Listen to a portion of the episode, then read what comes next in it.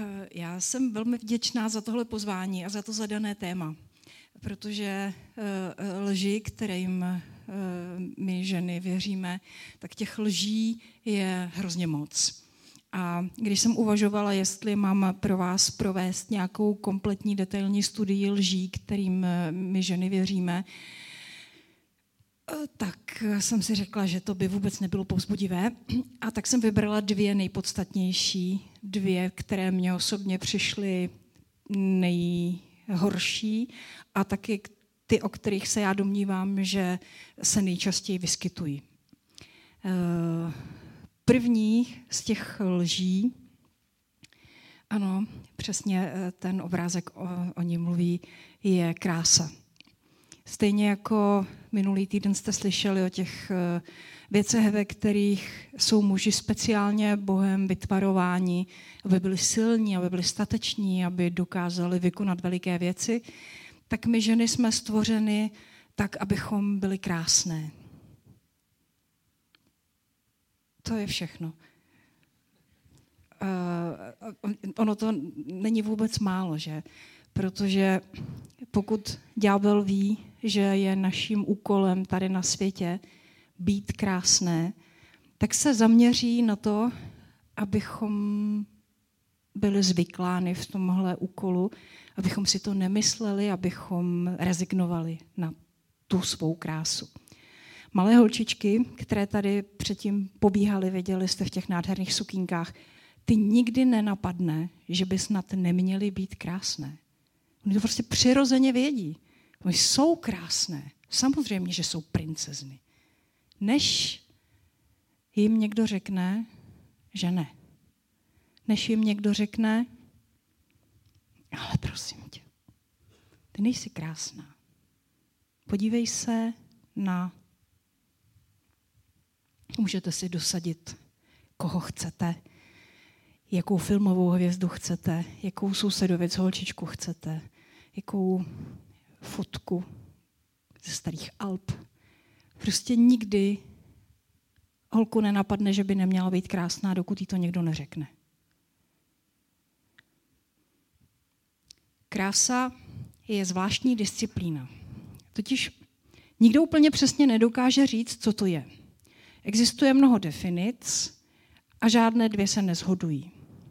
Krása, můžeme se posunout, krása samozřejmě jako největší síla ženy může být také její největší slabostí.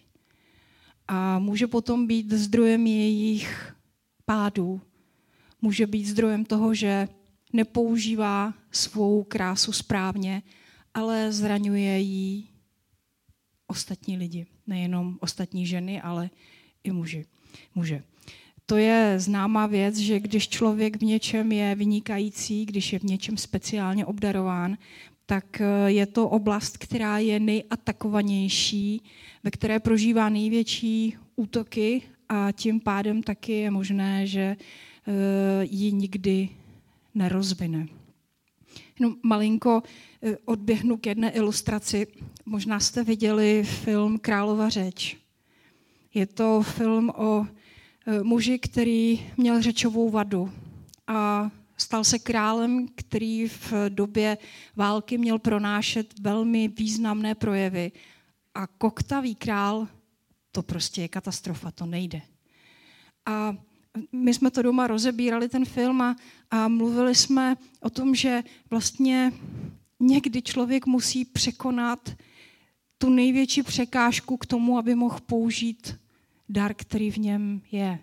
A že možná koktavost toho muže byla taková ďáblova past k tomu, aby on nerozvinul ten svůj dar toho, toho vařícího srdce, které mělo tak velikou moc povzbuzovat národ, aby vydržel, aby bojoval, aby se nevzdal. A možná pro nás ženy, když se teď vrátím zpátky, může být nějaká taková překážka, pro kterou si myslíme, já nikdy nemůžu být krásná. Ale možná právě to je to, že něco krásného v nás je tak podstatné, tak silné, tak důležité, že potřebujeme překonat překážku abychom rozvinuli to podstatné svou krásu. Pojďme na další. Co to ta krása je? Krása je velmi relativní pojem. V průběhu dějin se mění, v různých národech jsou různá kritéria na to, jaká žena je krásná. V průběhu uh, posledních 50 let kolikrát se změnil ideál krásy. Mění se s každou módní vlnou. Takže asi nebude mít smysl hledat krásu v něčem takovém. Samozřejmě žijeme na tomhle světě a potřebujeme vidět, eh, a že musíme fungovat nějak kulturně relevantně, že nemůžeme chodit v krinolíně, ačkoliv třeba by to nebylo špatný. Ale rozumíte, co chci říct, že člověk jako žena nemusí uh, svou krásu odvozovat od módních vln nebo od nějakých um, takových dobově podmíněných kritérií. A moudrá žena ví, že krása vychází zevnitř. Ale zároveň taky moudrá žena ví, že nemůže zanedbávat ten vnějšek. Ehm, často eh, vidíme, eh, znáte, znáte to, to definici, ehm, dlouhá sukně, bledá líčka. Je to asi, ne, znáte? Říká se katolička. Ale ale možná, že o některých protestantkách to platí taky. E, jako vlastně to znamená, že ženy křesťanky jsou šedé myši, že vlastně nejsou hezké, že nejsou krásné, že se nezdobí. Protože jsou v písmu taková místa, kde se mluví o tom, že se ženy nemají přehnaně zdobit. Ale není tam, že se nemají zdobit. Je, děkuji je tam, že, že to nemají přehánět a že jejich ozdobou má být ten vnitřek. Ale, ale není, není tam, že máme chodit v těch dlouhých sukních bledých ličkách. A když se podíváme na biblické ženy, tak tam ta krása byla zbraní. Podívejme na tyhle ty ženy. Ta první je Ruth. Ten příběh asi znáte holka, která přišla o manžela a se svou tchyní putovali zpátky do její země. Tam paběrkovala na poli nějakého bohatého příbuzného a když byl večer, tchyně jí dobře poradila. Řekla, tak děvenko, vykoupej se, navoň se, hoď na sebe nějaký hezký hadry a vlez Bouzovi pod deku. To je biblický příběh. Tak to tam je. Možná, že nemusela být krásná, ale já věřím, že byla. A že byla velmi krásná a že byla voňavá a nádherná ženská a že on jí nemohl odolat. A je to jedna z prababiček Ježíšových. Takže zjevně její krása byla v božím plánu jako jasný faktor, bez něhož by se Ježíš nenarodil. Možná. Další z těch žen to je Ester. No Ester.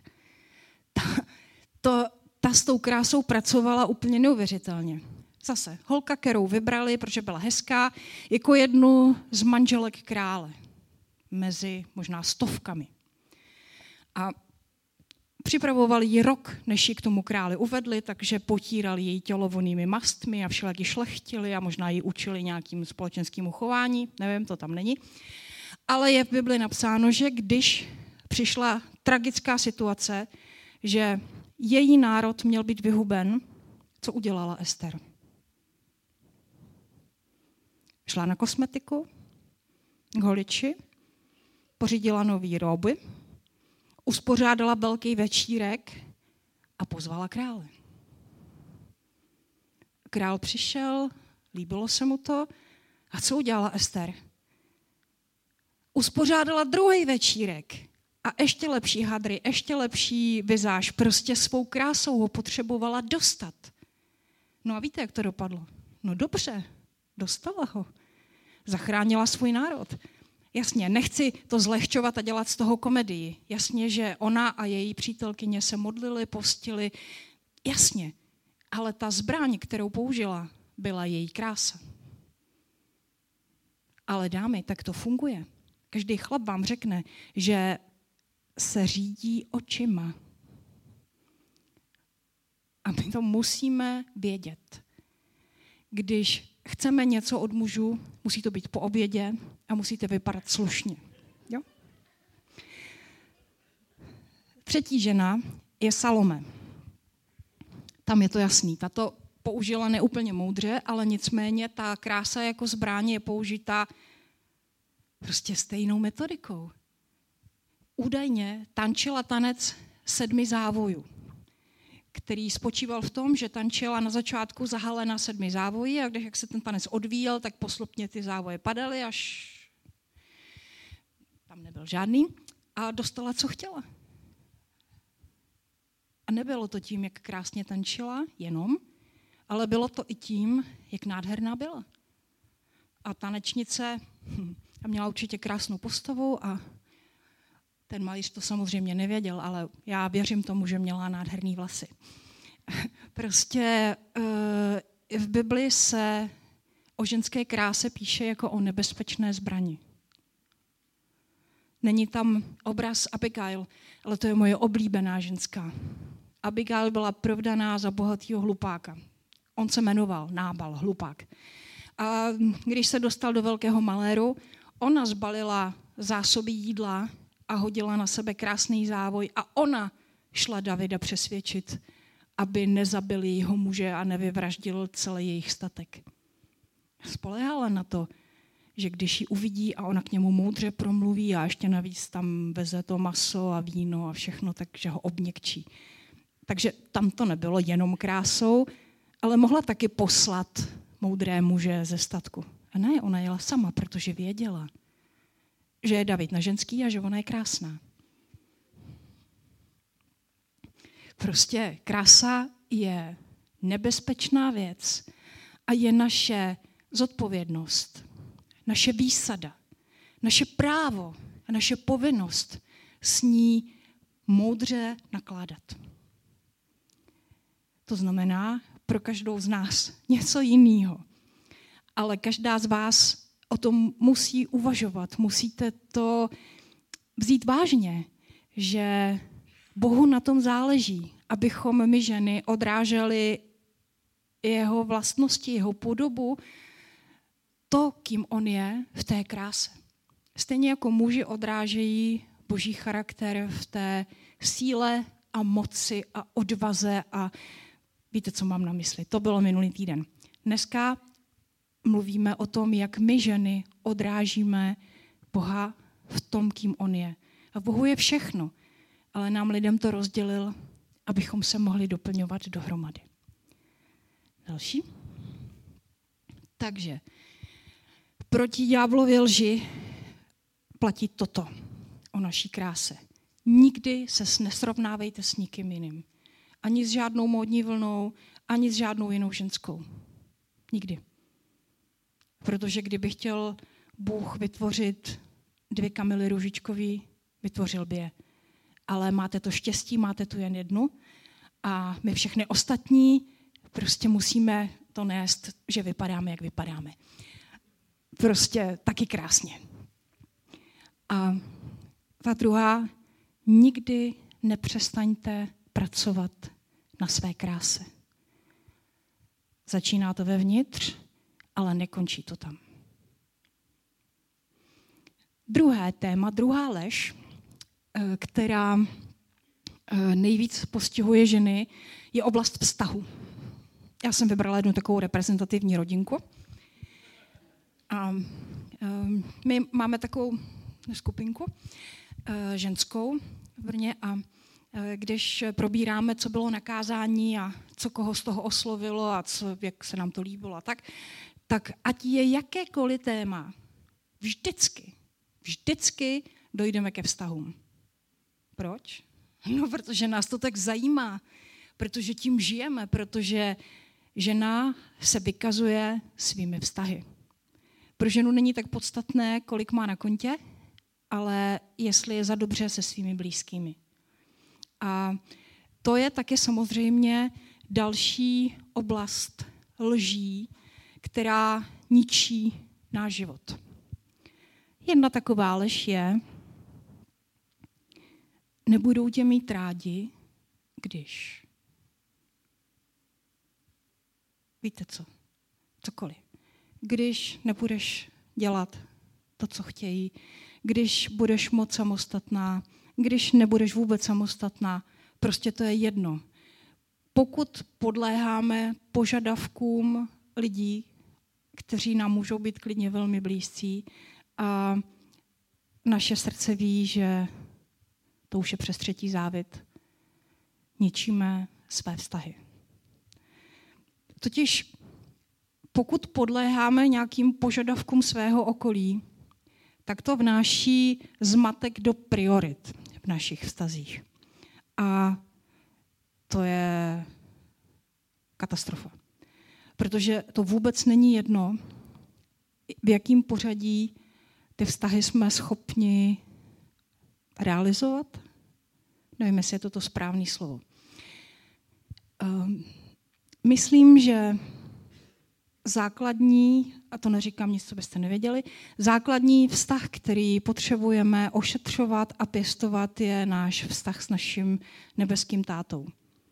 A od toho vztahu se odva, odvíjejí všechny ostatní vztahy. To neplatí jen pro ženy, ale protože ženy jsou hodně vztahové, tak pro ně to platí velmi důrazně. A potom samozřejmě ty vztahy, to znáte, že jo, Eh, manžel, děti, přátelé a tak.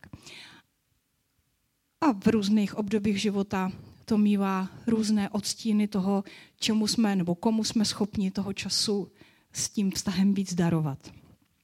A jak se pozná, že ty priority jsou dobře srovnaný, že to máme správně? Dá se to vůbec nějak poznat, když ty vztahy nejsou vidět? Já bych řekla, že jo, že to jde poznat. A sice velmi jednoduše podle času, který tomu, kterýmu vztahu dáme. Nejenom podle množství času, ale podle jeho kvality.